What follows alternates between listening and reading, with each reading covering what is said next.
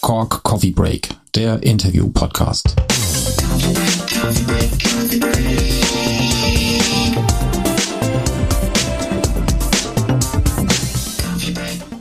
Hallo Welt, herzlich willkommen zum Cork Coffee Break, einem ganz neuen Podcast. Ihr habt hier die Vorstellungsfolge.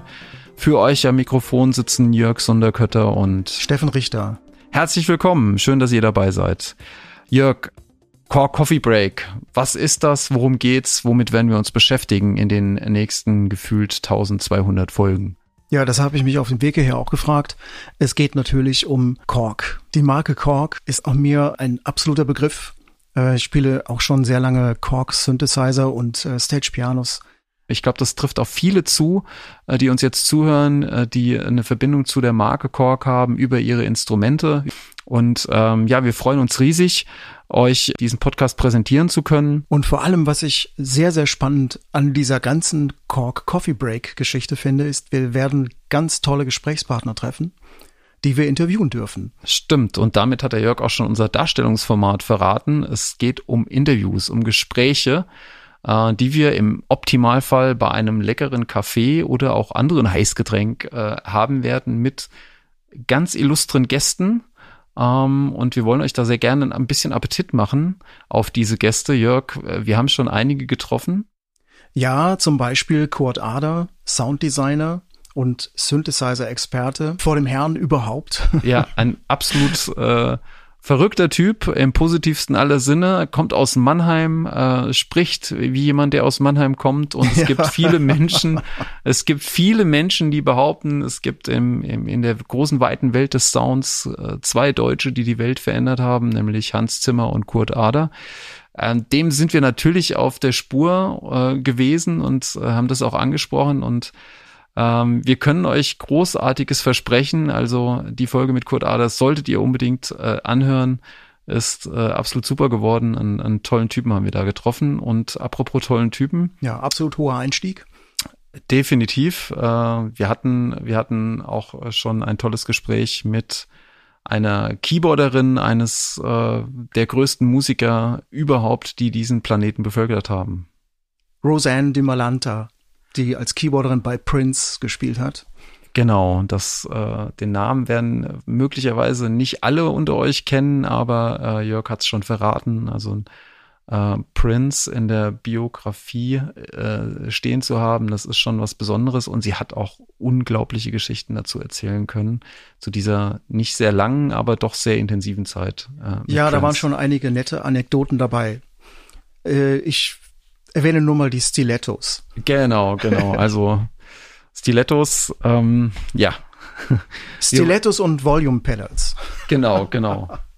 Und äh, mehr möchten wir gar nicht verraten. Es ist definitiv nicht zu viel versprochen, wenn wir sagen, es wird spannend. Ja, und dann, wir sind mitten in der Produktion, nicht nur dieser Vorstellungsrunde, dieser Vorstellungsfolge, sondern tatsächlich auch ähm, mit vielen weiteren spannenden Gästen. Wollen wir noch mehr verraten? Wollen wir noch weitere Namen nennen? Ich ja, glaube, ich würde ja. schon sagen, ja. ja. Also ich bin da auch wirklich sehr gespannt drauf.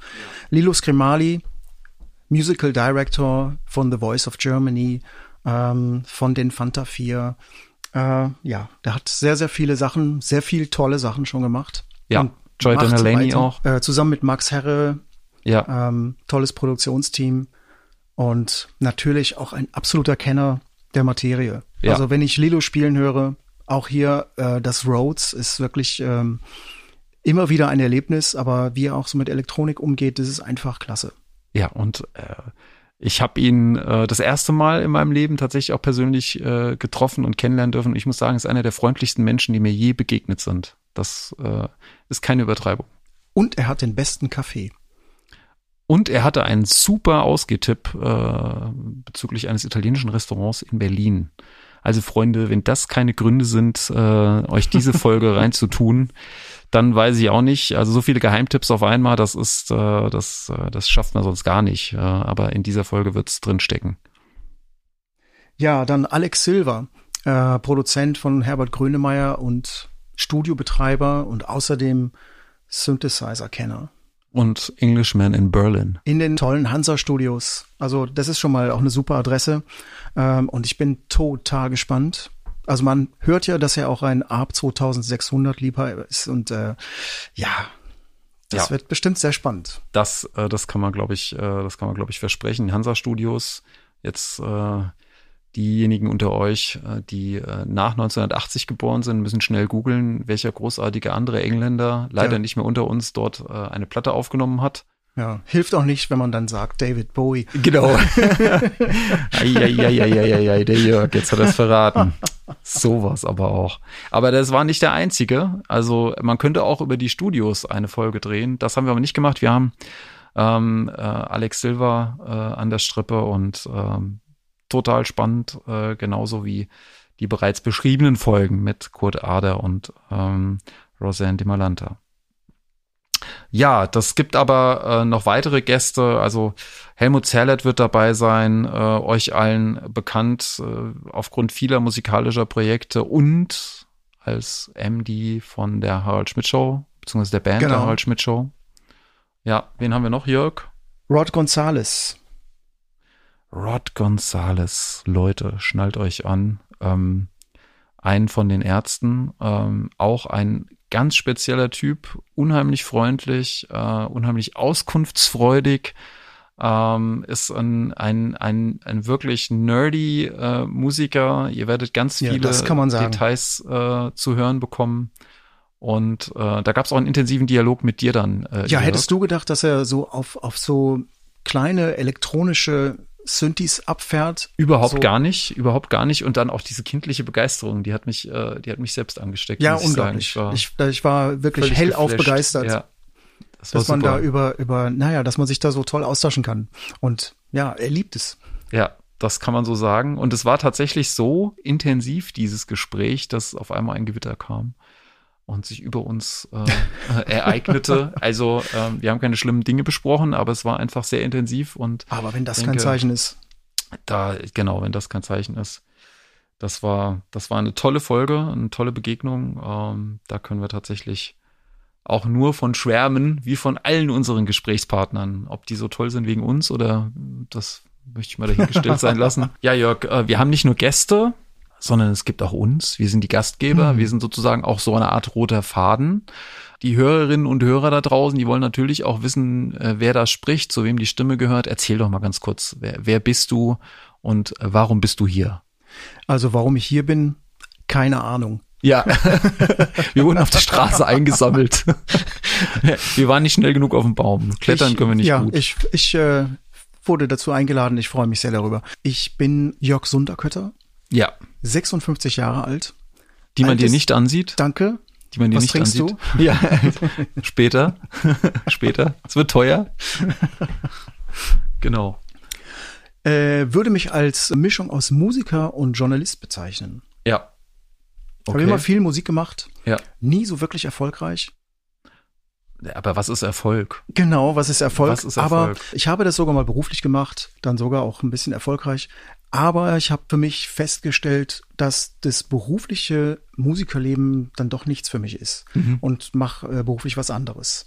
Bin dann Journalist geworden, später habe das Keyboards Magazin äh, eine Zeit lang als äh, Chefredakteur leiten können und eine äh, Institution. Äh, ja. Ja, jetzt aber keine keine Demut hier, das war ja schon. Nein, absolut, absolut. Es war, äh, ich bin da 93, ähm, bin ich dazugekommen als Redakteur, habe ich da angefangen und bin dort auch sehr lange im Verlag geblieben, habe hinterher das Magazin äh, Sound and Recording auch mitgestalten dürfen. Ja, also viele, viele Erfahrungen dort gemacht. Ja und auch viele Menschen getroffen, viele, die wir zum Menschen. Teil auch wieder treffen. Ja, viele Menschen getroffen.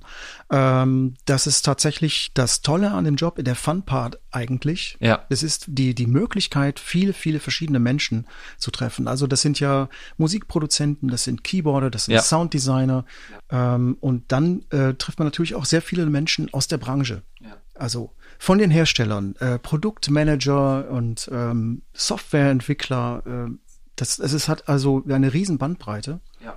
Ich hätte früher nicht gedacht, dass man so im Musikbereich so viele, viele verschiedene Berufe ergreifen kann. Du bist dann von Keyboards weggegangen. Was machst du heute? Heute mache ich eine Website, die heißt Piano klavierspielen.de ist ein neues Ratgeberportal rund um das Thema Klavierspielen. Mhm. Da geht es um Digitalpianos, um Stage-Pianos wie ein Korg SV2 oder Ja, Grand ja. Stage. Äh, alles das findet dort statt, über Software-Pianos bis Piano-Apps. Eben alles, was man zum Klavierspielen und Lernen so braucht heutzutage. Das heißt, wenn ich jetzt mich umentscheiden sollte, nochmal ein äh, Tasteninstrument mir zulegen möchte und mehr oder weniger Vorkenntnisse habe, ist mein erster Schritt, ein sinnvoller erster Schritt zu piano.de zu gehen und zu schauen, was käme für mich in Frage, was würde, was würde äh, Sinn ergeben, dass ich, dass ich denn kaufe. Ja, das wäre ein Weg. Es gibt ja ganz viele Möglichkeiten heutzutage und ich glaube, das ist das Schwierige, ähm, also nicht nur für Piano-Einsteiger, sondern generell. Die Welt dieser elektronischen Klangerzeuger ist ja riesig groß. Nicht nur bei Pianos, auch bei Synthesizern Ja. oder Effektgeräten, DJ-Zubehör und weiß der Geier. Das ist Ja. unglaublich vielseitig geworden. Und Ja. äh, für Einsteiger ist das dann auch sehr oft unübersichtlich. Man weiß nicht, was man braucht, äh, was man haben sollte, nicht unbedingt äh, haben muss. Und ja, genau, was daher, man nicht braucht, ne, was man Genau. lassen kann. So, Ja, das ist genau. auch wichtig. Genau. Ich teile das gerne. Also ich freue mich da total drüber, dass ich ähm, da so meinen Beitrag leisten kann. Ja, ja. Äh, weil ich habe ja auch irgendwann mal angefangen. Das war aber damals noch gar nicht so wie heute. Heu- Ja. Heute, so durch die ganze Digitalisierung, hast du einfach eine riesengroße Welt von Möglichkeiten. Also heute machst du so eine Workstation wie ein Kronos auf und äh, stehst irgendwie vor der Geschichte der Synthesizer von Ja. den 70ern bis in die 2000er Jahre. Ja. Das ist für einen Einsteiger natürlich ähm, ein Riesenstück Arbeit, das man da erstmal leisten muss, um zu verstehen, äh, wo sitzt hier was an welchem Fleck und warum. Ja, ja. Und deine Biografie hat tatsächlich da, dazu geführt, dass du alles weißt. ja, wahrscheinlich. Alles. Und du kannst auch die Welt erklären. Nein, Quatsch, das nicht. Aber du weißt tatsächlich sehr viel. Alles und ein bisschen mehr. Alles und ein bisschen mehr. Genau. Ähm, Ja, aber mal gefragt, Steffen.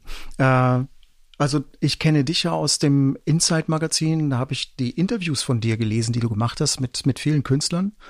Und ähm, ja, also wie ich höre, liebst du handgemachte Musik. Machst du selber auch Musik? Ich habe tatsächlich äh, meinen Eltern zu verdanken, dass ich mit der Melodica angefangen habe. Äh, lustigerweise bei einer Musikschule, äh, die äh, fröhlich hieß, ähm, die aber leider alles andere als fröhlich war.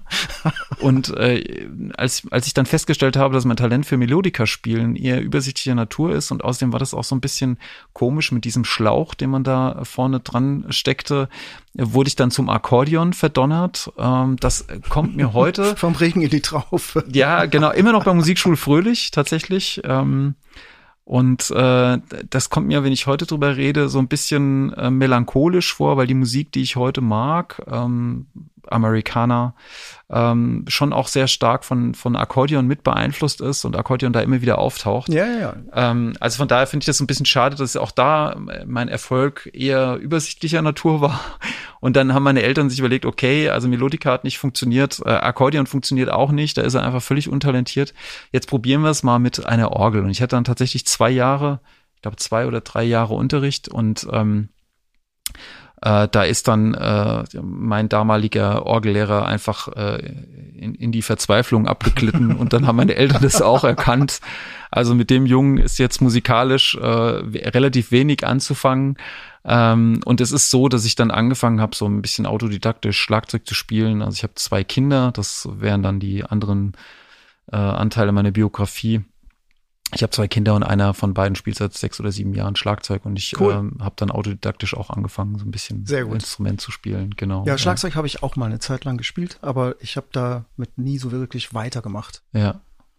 Genau. Bin Und, dann äh, doch beim Klavier hängen geblieben. Genau, das wäre jetzt meine Gegenfrage an dich. Also du bist ja, äh, das dürfen wir ja durchaus verraten, äh, sehr stark verantwortlich in diesem Podcast für den technisch-musikalischen, handwerklichen Teil. Ähm, was ist dein musikalischer Hintergrund? Man kann mich gerne als Nerd bezeichnen, ja, das, damit komme ich klar. Also ja, ähm, ich habe tatsächlich auch mit der Orgel angefangen. Ja, Nachbarskinder hatten so eine Orgel und ich war fasziniert von dem Teil. ja, Ähm, wenn man es einschaltet, dann surrt es irgendwie und ähm, so viele Kippschalter und so viele Sounds. ja, Da war das schon passiert. Ja. Und ich wollte das unbedingt. ja, okay. Und dann bin ich durch die Orgelschulen gegangen und äh, ja, ich wollte dann irgendwann aber Klavier lernen. Und mein damaliger Klavierlehrer, Der spielte in einer Jazz-Rock-Band. Okay. Mit so Fender Rhodes und Synthes und Klavinett mhm. und so. Und das wollte ich unbedingt und habe dann da weitergemacht. Da habe ich es wirklich, da hat's dann gefunkt. Mhm. Ähm, ja, also irgendwie war das für mich immer sehr wichtig, Technik und Musik. Mhm. Ich habe auch einen elektrotechnischen Beruf mal erlernt und mhm. wollte in die Tontechnik. Bin aber in der Musik hängen geblieben und bin dann später, war sogar mal ein bisschen in der Entwicklung und äh, bin dann aber zum Journalisten geworden. Und ähm, ja, jetzt sind wir hier. Jetzt, jetzt sind wir hier. ja. Und man merkt es jetzt schon, ähm, da ist unglaublich viel Leidenschaft dabei. Ja, das da ja, ist unglaublich viel Leidenschaft und das ist, äh, das, auch das ist der ein Teil des roten Fadens, äh, den wir, äh, den wir im, im Podcast versuchen äh, umzusetzen und den wir auch schaffen umzusetzen. Das kann man, das kann man, glaube ich, versprechen. Ja. Absolut. Ja, Steffen, mit deinen Fragen, die eben in die Richtung des Musikerlebens gehen. Und ja, also mich interessiert das total. Ich, und ich, ich merke, dass ich da überhaupt nicht so drinstecke, so dass ich immer denke, ah, ach so, das hat er auch gemacht. Äh, ja, das äh, ist äh, das ist ja auch, ich habe ja eben von Leidenschaft gesprochen. Ich glaube, auch das ist so ein so ein äh, gemeinsame Eigenschaft, die uns verbindet. Äh, wir sind beide mit äh, mit Leidenschaft äh, dabei, mit unterschiedlichen Voraussetzungen, ähm, haben beide einen journalistischen Beruf.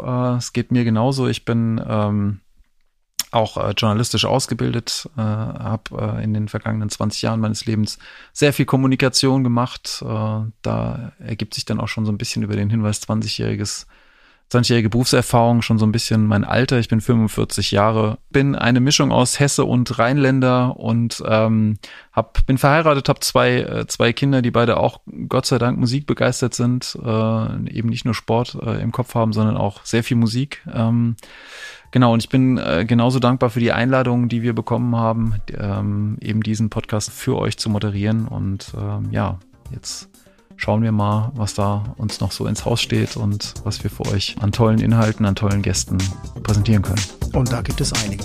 Da gibt es einige.